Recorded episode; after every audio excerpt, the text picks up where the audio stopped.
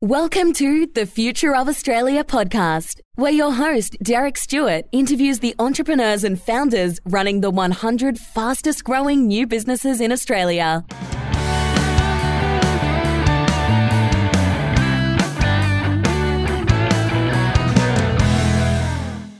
On episode 72, I speak with Ryan Barnes, managing partner of TWIYO Capital and Advisory. It grew 251% last financial year to do over 3 million in annual revenue and become one of the fastest growing new businesses in Australia. We discuss how he found himself going from a teenager who loved music to working as a junior tax accountant in a suburban practice and eventually a Fortune 500. Trusting his intuition to leave that role for a startup, joining the Mexican restaurant Zambrero as their first finance hire, and being so immersed in entrepreneurship that he started his own firm three months before COVID. The moment he thought he would lose it all and working without pay to nearly tripling in revenue in 12 months. If you are looking for virtual CFO, corporate and capital raise advisory services who empower visionary business owners and entrepreneurs dedicated to building a better world and brighter future, check out twiyocapital.com. That's T W I Y O C A P I T A L dot com. So I'm here with Ryan Barnes, the managing partner at TWIYO Capital and Advisory. Welcome to the podcast, Ryan. Thanks, Derek. Um, so can you tell us what were you doing before you started uh, TWIYO Capital and Advisory? What did you study? What were the early jobs that you did? Uh, well, so I'm a chartered accountant, and I started my my career in in a graduate role in a, a large mid-tier accounting firm called Grant Thornton. So I took the traditional path of, of doing a graduate role. I went through um, an audit pathway and, and spent three or four years there getting a really good um, foundation in, in large corporate accounting. Um, I, I, then moved into uh, a business uh, at, at Thomson Reuters, if, if, you guys are familiar with it. So that's a large multinational business. It's a dual listed company. And I went and worked there in a, in a corporate advisory role uh, as an investment analyst. So I, I, went from large accounting to a multinational, and then I eventually moved into startups. And that was probably in my mid 20s. Uh, and then from there, I, I, really, really didn't look back. Um, I moved from having that background in in those larger businesses and then just stayed with with startups from from probably the last seven or eight years. And I was fortunate enough to go on two fairly prolific journeys. Um, one with the Sam Prince Group, which is the prominent business is Zambrero. So I was I was a CFO of that business from an early stage, uh, and also worked at an NDIS healthcare business called Canella. Um, so I was able to go on two reasonable startup journeys, and that sort of gave me the uh, the sort of interest in then pursuing my own business from there.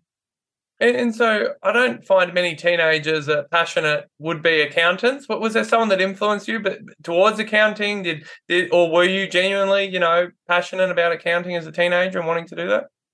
So, so absolutely not. I mean, my, my, my journey is is is is random at, at best. I mean, I, I remember I wanted to study music and do audio engineering coming out of high school, and I remember um, uh, being being less academic in the later part of my years at school, but but actually probably quite academic at the start. And at the end, I, I looked at um, you know some different courses that I could do and what would be a good avenue. And and I remember my, my father sort of convinced me that maybe accounting would be a good um, career career idea, and I didn't know anything of it. I didn't study economics or, or business studies in, in year eleven and twelve like most people did, uh, and, I, and I sort of went on a whim and I was fortunate enough also to uh, land a role in a suburban tax practice. So when I went into university and I started business and I started accounting, I, I didn't have a background that a lot of people did in it, and I, I sort of had to start from a really slow spot.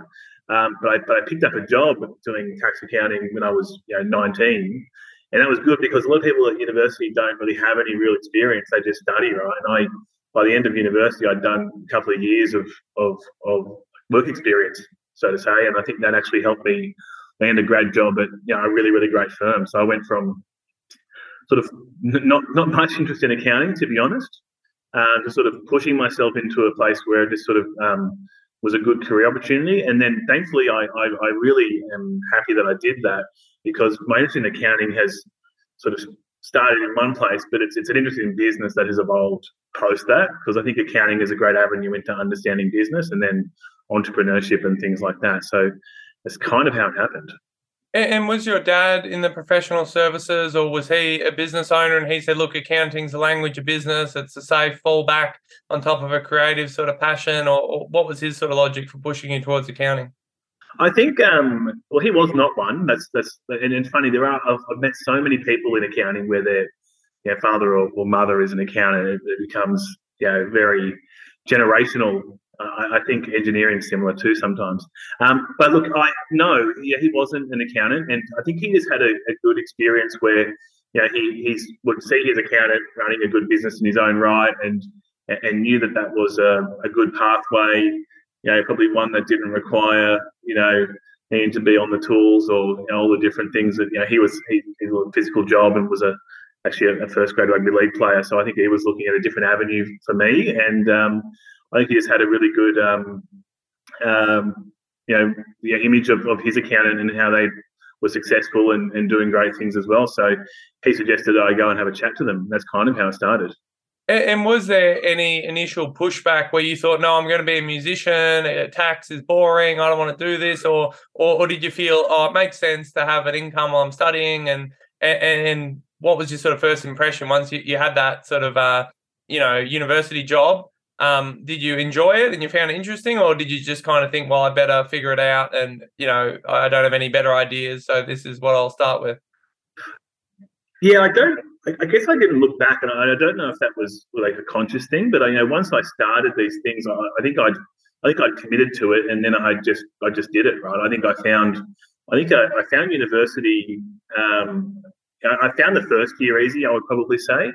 You know, I felt like I caught up pretty quickly. Um, you know, I, I, was able to understand the concepts pretty quickly, and, and in the in the job that I was doing, uh, I think that because I, things came naturally to me and I was reasonably quick, you know, they were very complimentary of the work that I was doing at the time. It was incredibly basic, you know, borderline data entry activities, but but it, it laid it up to something that I started to understand. So I got a lot of lot of motivation from that satisfaction of, of just doing those things and being good at them. And I think that that's noble. I think you know when you are getting early traction and you, you're good at things and it, and it feels right, then you know I didn't really look back. I, I guess at the time I didn't understand the depth and aptitude of accounting and how that evolves into business later on because at that stage there it was you know personal tax returns and, and small company um, P&L and balance sheets and all this sort of stuff. So I didn't really get an understanding there, but it was it was a good enough start that I didn't really really recontemplate things. And so you've gone from a small suburban firm and then you've gone to Grant Thornton, very big um, professional services firm. Was there a bit of a, a culture shock or, or, was it a nice journey because you kind of understood a lot of the basics and it was just a bigger scale? Or was it a bit of a, a culture shock going into a much bigger um, firm with a broader scope than a suburban tax practice?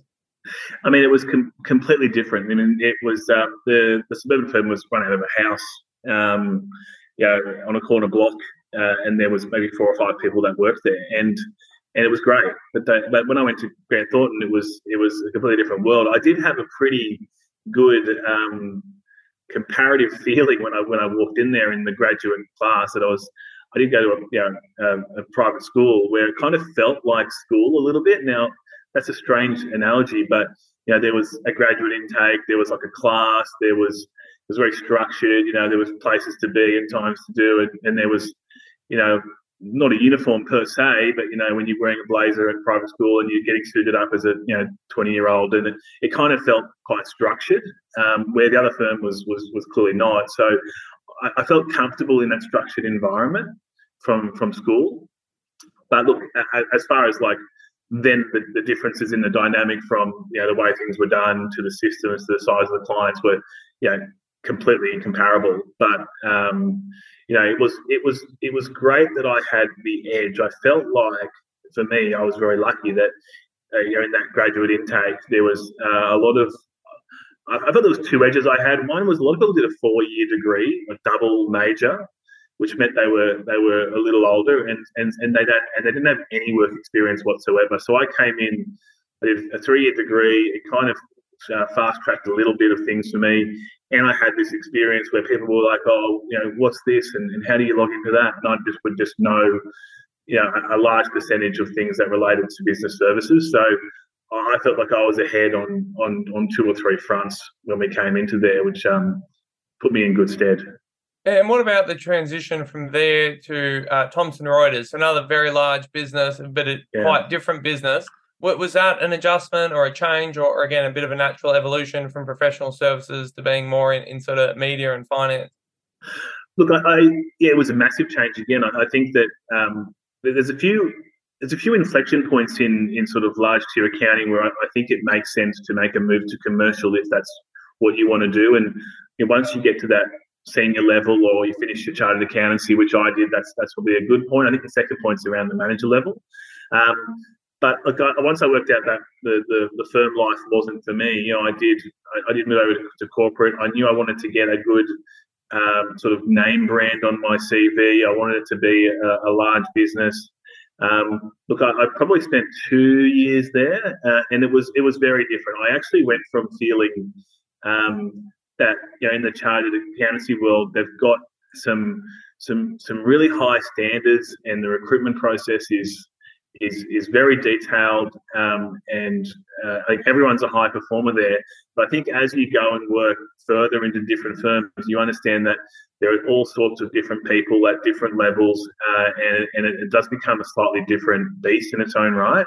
You know, there were some really large teams in there um, some really slow ways of doing things, some really good ways of doing things, like legacy systems that can't be changed, that would take a year to sort of unwind them, and you you realise that it's a it's a good place to get exposure to you know some really material things that are going on. There were some acquisitions that we did, and we integrated those, but there was also um, you know some limitations on the impact that you could have once you got there as well, which which I sort of felt that after a couple of years in.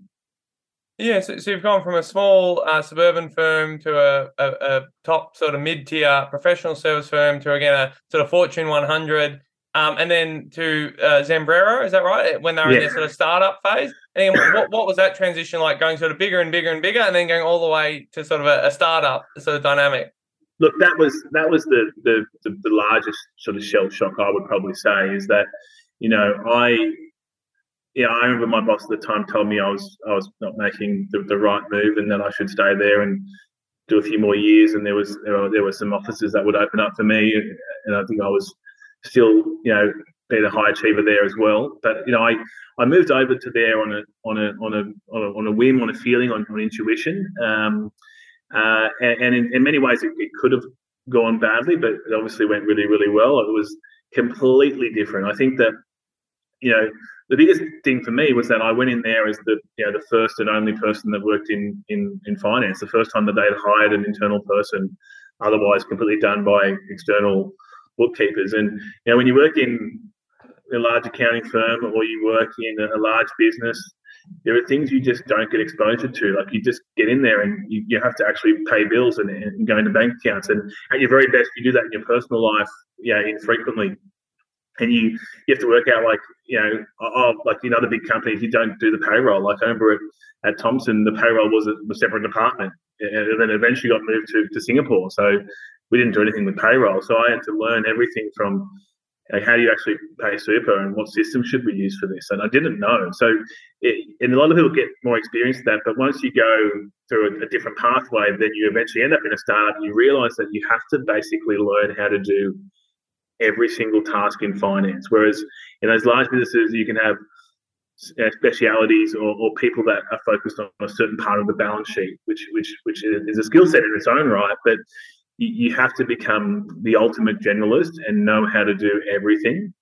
Um, and obviously, there's a lot of other things that I learned, but I felt like that was the sort of first lesson and the first big difference between um, between all the different businesses I worked at was was coming in at the ground level and going, I've got to be the one to do everything. So I have to quickly learn how to do everything. And you mentioned you sort of relied a bit on your intuition. Did you see something? Were you again just kind of looking for a startup and they were a startup, or, or did you see something unique? Because a lot of startups don't, you know, don't make it, they don't do well. So it is a bit of a risk, like your, your boss was telling you to, to sort of roll the dice on a much smaller um, business. Was there something you saw in them that you thought, no, this is unique, or you know, in hindsight, it's easy to say it was a big success and you spotted it. But but what were you seeing when they were very small, um, and that made you want to work with them? Look, I think um, well, I realise now that you know every time I've thought about new roles, I've I've thought about doing my own due diligence on wanting to see where the business is at. I, I obviously didn't do anything, and I was young, you know, just to kind of listen and, and go to the interviews and see where they're at. So probably probably two key things. So you know, I actually met my my now business partner Stuart Cook there at the time, and he was a an energetic young CEO with bouncing off the walls with enthusiasm. So that was that was uh, really exciting. And I also met the owner of the business, Dr. Sam Prince, and I think it was my meeting with him, which I can remember in a in a CBD. I think it was a cafe or, or, or chocolate shop, but we, we met there, and and he told me about his ambition about creating Zambrero and and and its humanitarian efforts and his his long term ambitions around doing other things in in health and society where that hook that hooked me in. Like I, I probably would say I'm I'm I'm very socially conscious, but I'm not to the extent that it would uh, completely drive my decision making. It's, it's definitely a part of, and it's it's very important to me. But it's not, you know, you know, I'm not going to, yeah, I'm not going to get on the Greenpeace, but you know, sort of thing. So, but I, I really, for the first time, found that in my career because when you go from you know, accounting to to large corporates and good firms is that there really isn't much of a discussion on that level, or there at least wasn't 10 or 15 years ago. There probably is a much bigger emphasis on that now, you know, admittingly. But probably the first time I really got exposure to to social business, to people that deeply cared about it, and um, I that was the basis of my decision making at that stage.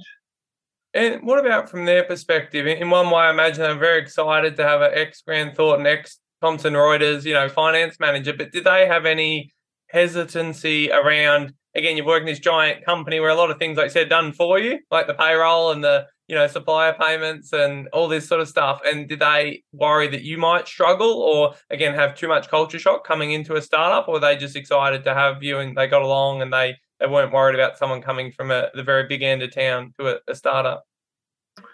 Look, I, I I'm not entirely sure, but it, it, went really, really quickly. I remember it, it came through a, a, Facebook Messenger a message of saying, "Hey, do you want to meet someone about a role?" And I remember sort of meeting them almost. I think I met Stuart and Sam consecutive days, and then had the offer, and the process was wrapped up in 72 hours. So I think it was just a really good fit. You know, I'm not sure if they um, maybe they didn't contemplate it. I, I think that they also were young, you know, and uh, aspiring business owners who, who wouldn't have necessarily overthought the decision around, you know, hey, this guy's never probably done this exact thing before, um, but probably were looking at my ability to do, you know, some some more longer term technical things. So um, I guess they were probably satisfied that I would be able to learn and dynamically go in, into that environment and, and work things out.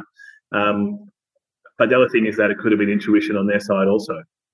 Yeah, and, and so you've gone in these um, big corporates in a startup that became a very successful, sort of well-known scale up, and like you said, a very early, you know, purpose-driven business. So, what made you want to sort of start out on your own and um, launch uh, TWIYO Capital and Advisory? Um, was there a specific moment or event that sort of triggered the decision?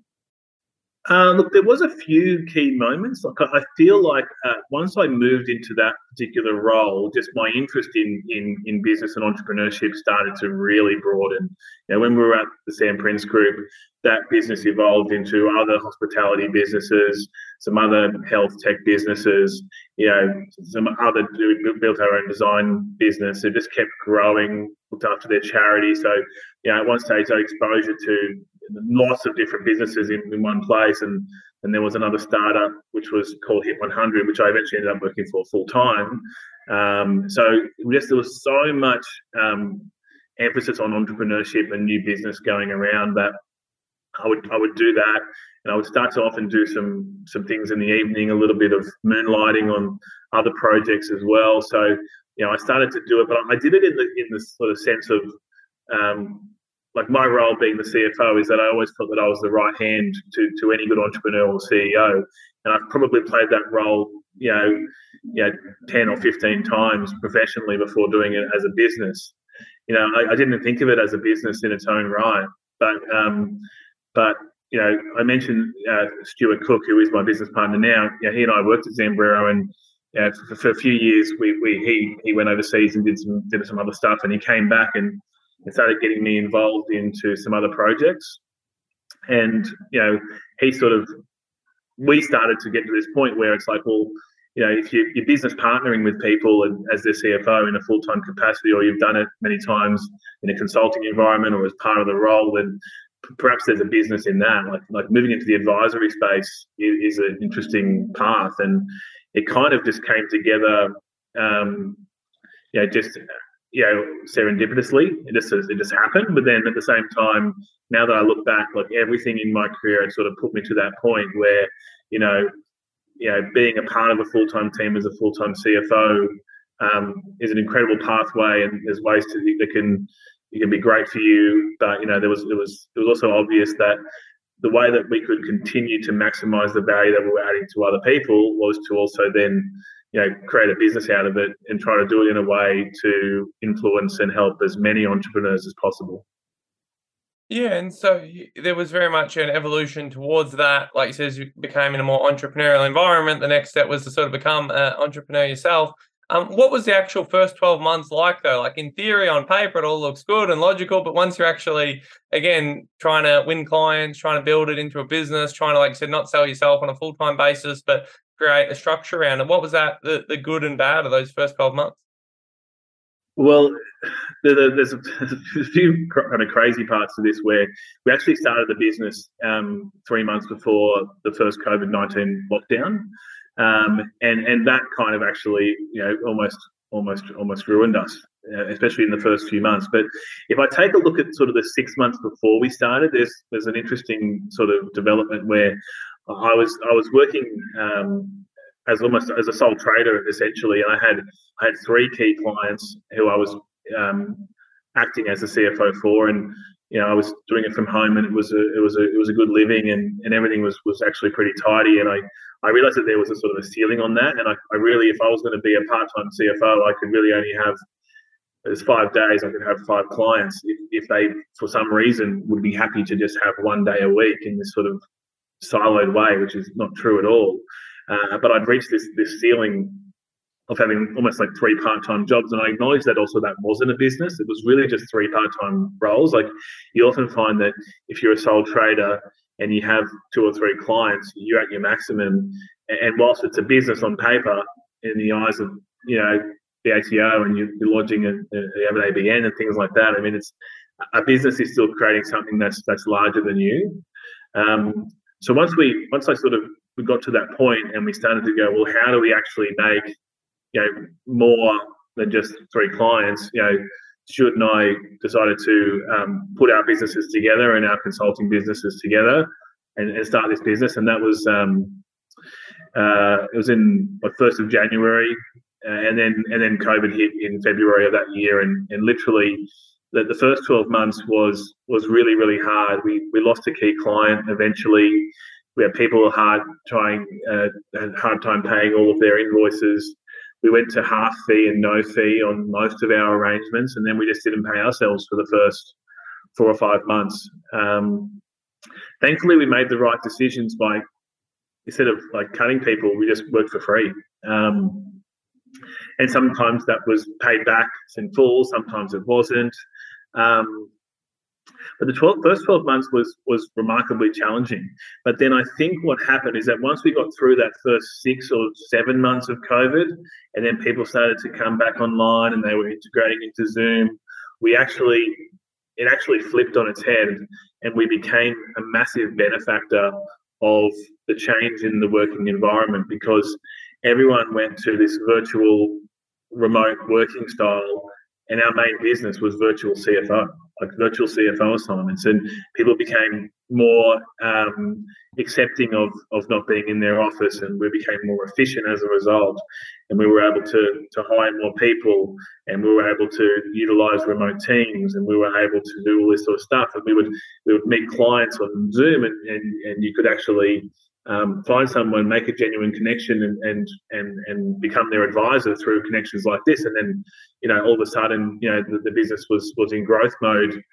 yeah, like during COVID, but those first first 12 months were, were certainly shaky. And then I think we were, again, we were, um, we were fortunate that our business model um, aligned with the new working style. And, so you mentioned a challenge a lot of people face where you start off and you're selling your own time and it sort of is becomes a bit like a, a few part-time jobs.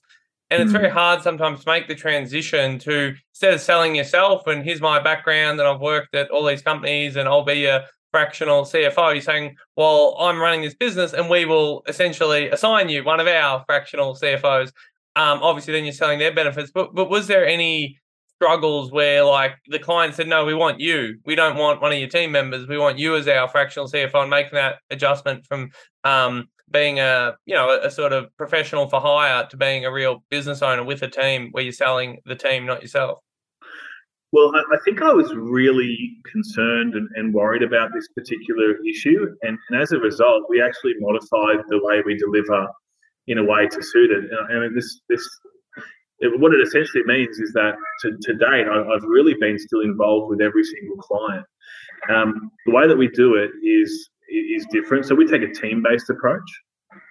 We use our our business um, to be uh, like a three person assignment to each and every client, which often still includes me. So you'll have um, like this concept that other firms do it where they have eight CFOs or virtual CFOs, and there's this one to one relationship between uh, the clients and a, a, virtual CFO, where we take this team based approach. And, and when when when TWIYO is a virtual CFO, they get a pack they get someone at a CFO level, they get people with financial management experience, they get senior accountants. We've got a financial modeling team. They tap into a pool of resources, not one person. So I've been able to still have involvement with all of my clients, but bring this team based approach. Now, that's how I think we do it differently. And that way, it's not just a fraction of one person, it's it's a fraction of a bunch of people and equally so because there's different tasks that you know that clients need and SMEs need, it's the right person doing the right thing. I, I think that when there's a fractional CFO um, coming in, sometimes their hourly rate is used for tasks that they that are probably beneath their their pay grade and therefore inefficient for the client. So that's been our solution. But you know, look, I was I was I was unsure how to deal with that at first. But at the same time, even with the current model, there is this time where you know I am having to give the reins over more, but playing a different role. Yeah, so it really becomes more a fractional finance department versus a fractional CFO because they're tapping in all, all sort of levels and skill sets. Um, and so you mentioned starting in sort of January 2020, the best and worst time to sort of start a business and totally. struggling, but then um, really hitting your strides, like I said, as, the nature of work evolved and growing 251% last financial year, um, doing nearly 3 million annual revenue, became one of the fastest growing new businesses in Australia. So there's the challenges of COVID and, like you said, not paying yourself and struggling. And but then there's the challenges of nearly tripling in, in 12 months too. So, so what were some of the good and bad of that rapid growth? And like you mentioned, your model evolving, but what were some of those other um, highlights and lowlights of managing that that sort of rapid success? look, the the, the the, the interesting part about it is that you know when I look back, like it's it's almost a blur. Uh, and, I, and I think because I've got two young kids as well, which hasn't made it uh, as memorable to, to sort of go back over everything. But look, we, we did grow significantly, and we did, you know, we went from Stuart and I and and and one and one support team member to probably about ten reasonably quickly. I mean, some of the highlights for me is that I was able to go back to my network to people I'd worked with before and convince them to come over. And so a highlight for me was like building the team with the people that I'd worked with before, people that I could trust, and then just plug them in who were already a cultural alignment that I knew and known for five, sometimes 10 years. So I was able to sort of assemble the Avengers a little bit and that was that was good. Uh, in some way, I remember there was there was someone I spoke to where I said, "Hey, come over," and they were like, "Oh, it's a bit risky. You know, you just started this thing." And I came back to them six months later, and, and they were like, "Okay, you've really sort of got something going." So that, that that's that's that's some of the, the really good highs has been bringing in a team of people that I already knew. Look, some of the lows have been sort of you know the first time a client leaves, for example, because we went through this period of of, of just yeah, in some ways, you know, frictionless acquisition where people were, were from our network were, were catching on, you know, people were coming over to us, clients referring us. And I think some of the lows were at the first time you realize that you, you, you, you, your services aren't a perfect fit for everybody, you know, and, and people leave or, or, or, they've grown too high. And, and, I think you start to reconcile with that and you realize that, hey, we've got to really think about how we're doing things opposed to, you know, just this um, slight honeymoon period that comes through the growth as well. So, you know, there's, there's, there's definitely been highs and lows overall. Um, thankfully for us so far, more highs, but I think, you know, that, that bringing the team around this service has been probably the, the, the greatest one. And so was part of that friction sort of outgrowing some of your clients where, like you said, that the scope and scale of your service became a wrong fit, or was it outgrowing some of the early team members who, again, as the model evolved, they didn't sort of grow with that? It was more. It's more that the actually the, the, the clients are growing growing too fast. So like, you know, the the the concept of of uh, and we have two parts of our business, but the the the the main part is around this concept of virtual CFO. But what we what we do know is that it's it's really there for a finite period of time.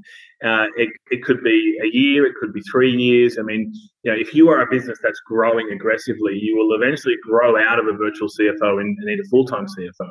So some of the people that have left have been, you know, on that side in respect of almost graduating from the program and saying, hey, you know, we've we're at a point where we've got more questions than you've got available time. And, you know, we need people to be at the desk so that we can ask them a question every 30 seconds. And the entrepreneurs are moving faster and they're starting to travel overseas and they're going and there's a lot more physical requirements and there's team meetings and things like that. So, you know, I think the, the, the, the largest driving force in that is actually the client's growth and the complexity and the change of their business, which means that you know eventually that the that the fit isn't right anymore.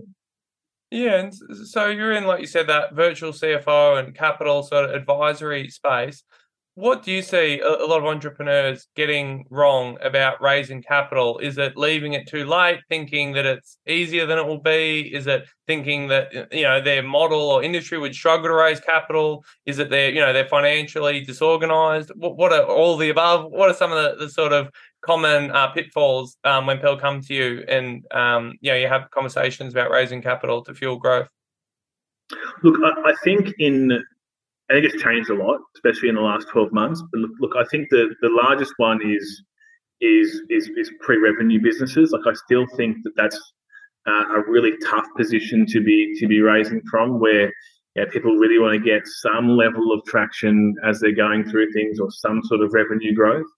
Uh, I think you nailed it with um, the amount of time it takes, and uh, and just thinking that it, that it's easy and that know every everything will go according to plan. Like people need to understand that if you're going to go and do a a, a, a, a roadshow, a capital roadshow, that you have to really allocate three to six months of your time, and and, and also understand that you won't really be as active in your own business. It's really hard to do both. Um, but look, I think it's the, the time, and they're just you know people just um, have these expectations that it, that it's easy and that it will just come. You know, I think the best ones that that do it are the ones that are building their network of investors when they're not raising. Because basically, if you're a business that requires capital, you, you you're always raising in some way or another. Like you're always making a connection for whether it's for the next raise and you're talking about it and you, and you want to you know soften people up towards when you actually go live and test their early interest. So I think that the people that come and go, oh, let's start a roadshow. Okay, who have you been speaking to? Or nobody. Let's start now. I think they'll find that you know it, it might not happen for them, or it might take longer. And then as a result of spending time on that, they've actually let the business slow down at the same time.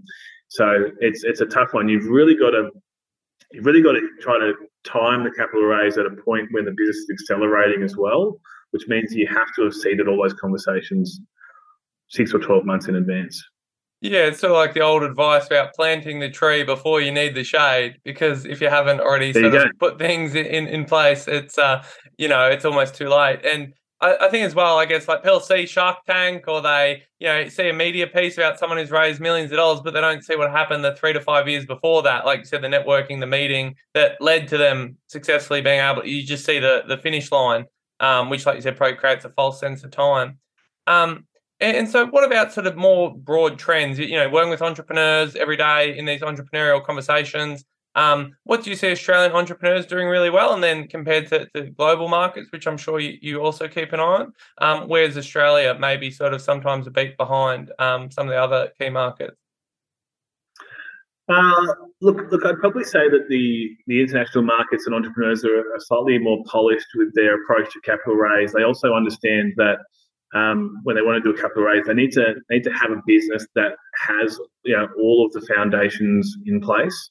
So I, I think that there is this sort of um, yeah sort of rose-colored glasses look at, at how you know businesses can be valued and how businesses can be run and how ideas are, are worth you know in the eyes of investors. So I think the international markets sometimes act as a as a bit of a beacon where you know overseas the, the valuations are probably more generous or have been, especially in the past. So for, for Australian entrepreneurs, they look at that and expect that that's going to happen in Australia.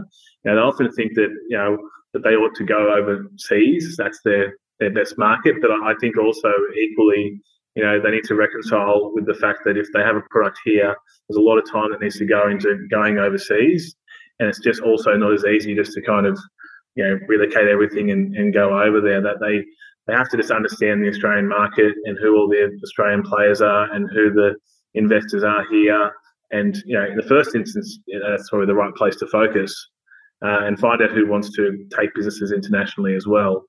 But I guess you, know, you asked about you know what entrepreneurs are, are, are, are doing are doing good. You know, I think um, I like a few things in that in that space. Like I like, I think if you have any entrepreneurs that um, have other business interests at the same time. It, it, doesn't quite have as, as much success as people that are ultimately obsessed around one business. I think when you see people with you know a few different businesses going on and they start a new thing, you know, I get a little bit nervous about ensuring that their full attention is there.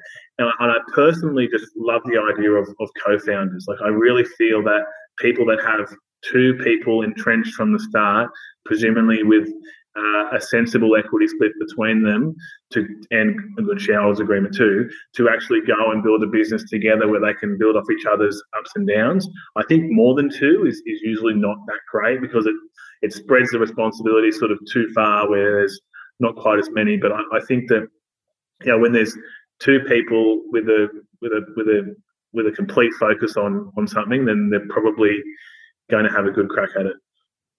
Yeah, and sort of they are able to complement each other's strengths and weaknesses and, and give that extra sort of attention. Um, so, what advice would you give someone who's maybe 18 to 21 years old right now? Again, maybe they've finished high school, maybe they've finished university, and they're sort of interested in business or interested in different sort of fields, but they're not sure exactly what to do. Um, maybe they're interested in, again, entrepreneurship. What, what would you tell someone like that, looking back at your own journey and the young people you sort of come across, I'm sure, in, in your business? Look, I, I I think it depends on what type of business they might be interested in because you know if I reflect back on on my own journey, you know there's this there's there's one piece of information that comes up in this type of discussion all the time, which is always you know start earlier or start as soon as possible, and I think that as it pertains to a consulting business like ours, if I had started it earlier, I, I, wouldn't have had the necessary experience to do it. So, you know, for me, it wasn't methodical because your career just kind of evolves dynamically, right? So, if I look back to my own journey, I'd probably, you know, tell myself to to to take the path that I took. You know, there's a certain amount of of clout that had to be generated before you can you can go out and tell people how to run their businesses. So, if you're looking at an advisory role or yeah, which which or, or professional services role, then I think, and you want to start this type of business or or or, or those, then I think you intentionally want to position yourself around great people and in great firms and in different firms to go and understand how they all work to then go and do it yourself one day. So I think in a services business it's different, but I think when it comes to like, you know, whether it's you know product businesses or you know, you know, more common startups which are about you know solving a customer need, which are non-professional services, then I think then I think I would say start earlier in those those in those um, situations. I'd probably also say to people that the state of your life is really really important as well. Like if you're going to take risks at certain part of your life, it, it makes sense to, and it gets harder because being an entrepreneur and having a family uh, are also pressures to consider. If you were going to do again not a services business, then and you were 18 or 20, then you would start as, as early as possible. You would take that risk whilst you potentially could live at home, things are on the cheap. You would actually go and, and, and do it then, uh, or, or try to find the right um, place to learn how to do it. Because um, what you'll often find is that people can take a lot of risks in their in their twenties, and then there sometimes there's a period in the middle where it gets really hard to take risks, and then they'll take risks sort of maybe in their forties. So I'd think about what their life plans were as well, and try to align those things. Um, you know, but the, the, the reality is is that a lot of people don't really plan it out that well. So you know, it's slightly perfect, perfect worldview at the same time. Yeah, and it's like I said, depends a lot on their own risk tolerance, their goals, their industry. Um, and you mentioned earlier about being a sort of high achiever, being around high achievers. What do you see if someone, you know, maybe they want more the first decade of their career to be a bit more of a corporate path, but they want to do well? So, so I think there's a lot of um, advice on how to start a business, but less advice on how do you be the best. Again, say you're an employee, how do you be a high achieving employee? Um, in a you know like a, an ambitious sort of corporate environment. Um, having sort of been there and done that, what advice would you say to someone who's again maybe in a graduate job at a big sort of firm, professional services or commercially, um, and how they can you know um, excel as a high achiever in an employment model? Look, I think this is going to be terrible advice, but I, I think you need to stand out, and I think you need to. Um, I, I think at times you need to when I say stand out from your peers, like that, that does sometimes mean working a little bit harder than than others and, and doing a little bit extra here and there. I'm not saying for the sake of of doing extras, but you know, I certainly found that my career gave more back to me the more I gave to it, and I did make a lot of sacrifices around time investment and and and things like that. You know, but at the same time, it, it had a return. Like I, I was getting things out of that. You know, so I would probably say I'm not saying that you have to necessarily work 60 hours, but you have to be present, you have to be your best, and you have to take it seriously. Like you, you in those sort of environments, um, people are being um, compared as peers and things like that. So you, do want to create a, a slightly competitive uh, ness around it and, and just try to do do your absolute best. Look, the other thing is to is obviously to build relationships. If you're in a firm, then you're going to want to have mentors. You're going to want to talk to people. There are, there are some people that are less interested in that than others, but I think you need to you know, you know build relationships at the same time. Um, and by doing that, you stand out too. So I think I think I think standing out is is important. And, and, do you see anything different? I imagine you sort of hire grads in your business or in your, your client's business. There, there's grad sort of intake, and do you see anything that's sort of different um, you know, every generation has a commentary on so the generation below. But do you see pros and cons? Are people more, you know, less likely to work for a big corporate? They're more excited to work in a startup than once upon a time. Are there other different sort of attitudes you've seen, you know, with um graduates sort of, you know, in the current sort of class of 2022, 23 versus the sort of when you were a, a fresh grad yourself? Um, this is slightly anecdotal because we don't necessarily have too many grads, but I, I do I, I, do I do agree that the social consciousness is is is by far you know more important, and, and everybody needs to have some type of CSR policy that people can can lean in towards. Uh, I know that there's motivating people, and you know I, I do feel like um, and, and, maybe it's true to my generation too, but you know there's there's less loyalty these days than than these stories of people staying at companies for 10, 20, 30 years. You know, I just don't think you see that anymore. And I, I think it's incumbent on on businesses to to build long term incentives uh, that attract people in, and then try to you know warrant that they stay by uh, by having a great culture and, and long term incentives. Now, in the past, you could have had an average culture and no long term incentives, and people would still stay for 30 years because of some type of conditioned um, mindlessness towards staying and, and, for some for some reason it could be loyalty or it could be benefits but look i, think that um, you know people will move like i moved a lot in my career and i and i'm i'm, I'm I'm grateful for it. It happened at usually the right time. So, you know, I think if you're going to try to understand that people are going to move, then you've got to create good culture and good long term incentives to make them stay for as long as they want to. And I think that if if people are going to leave your business and this generation of people are going to leave more fluidly, then you want to try to have uh, open channels of communication to find out when people want to do that and then try to participate in the next part of their journey. Because if someone said to me that, yeah, they were considering leaving or going to leave, then my next point of curiosity after reconciling with the fact that they were leaving would be like, okay, so what are you going to do and, and, and where do you want to go next? So, and wanting to play at least a part in that as well, because, you know, not everyone's going to stay forever. And when you're doing sort of capital raises, do you also often encourage like employee, you know, share ownership programs and things like that in order to create those long term incentives in, in, your sort of client companies? Yeah, almost always. And, and even without the capital raise, so even our clients that aren't, you know, currently raising funds, then we would almost always at least think about the right people to do it and, and, the right structure to make it effective. But look, we're, we're huge advocates for that as well. Like we would always bring it up.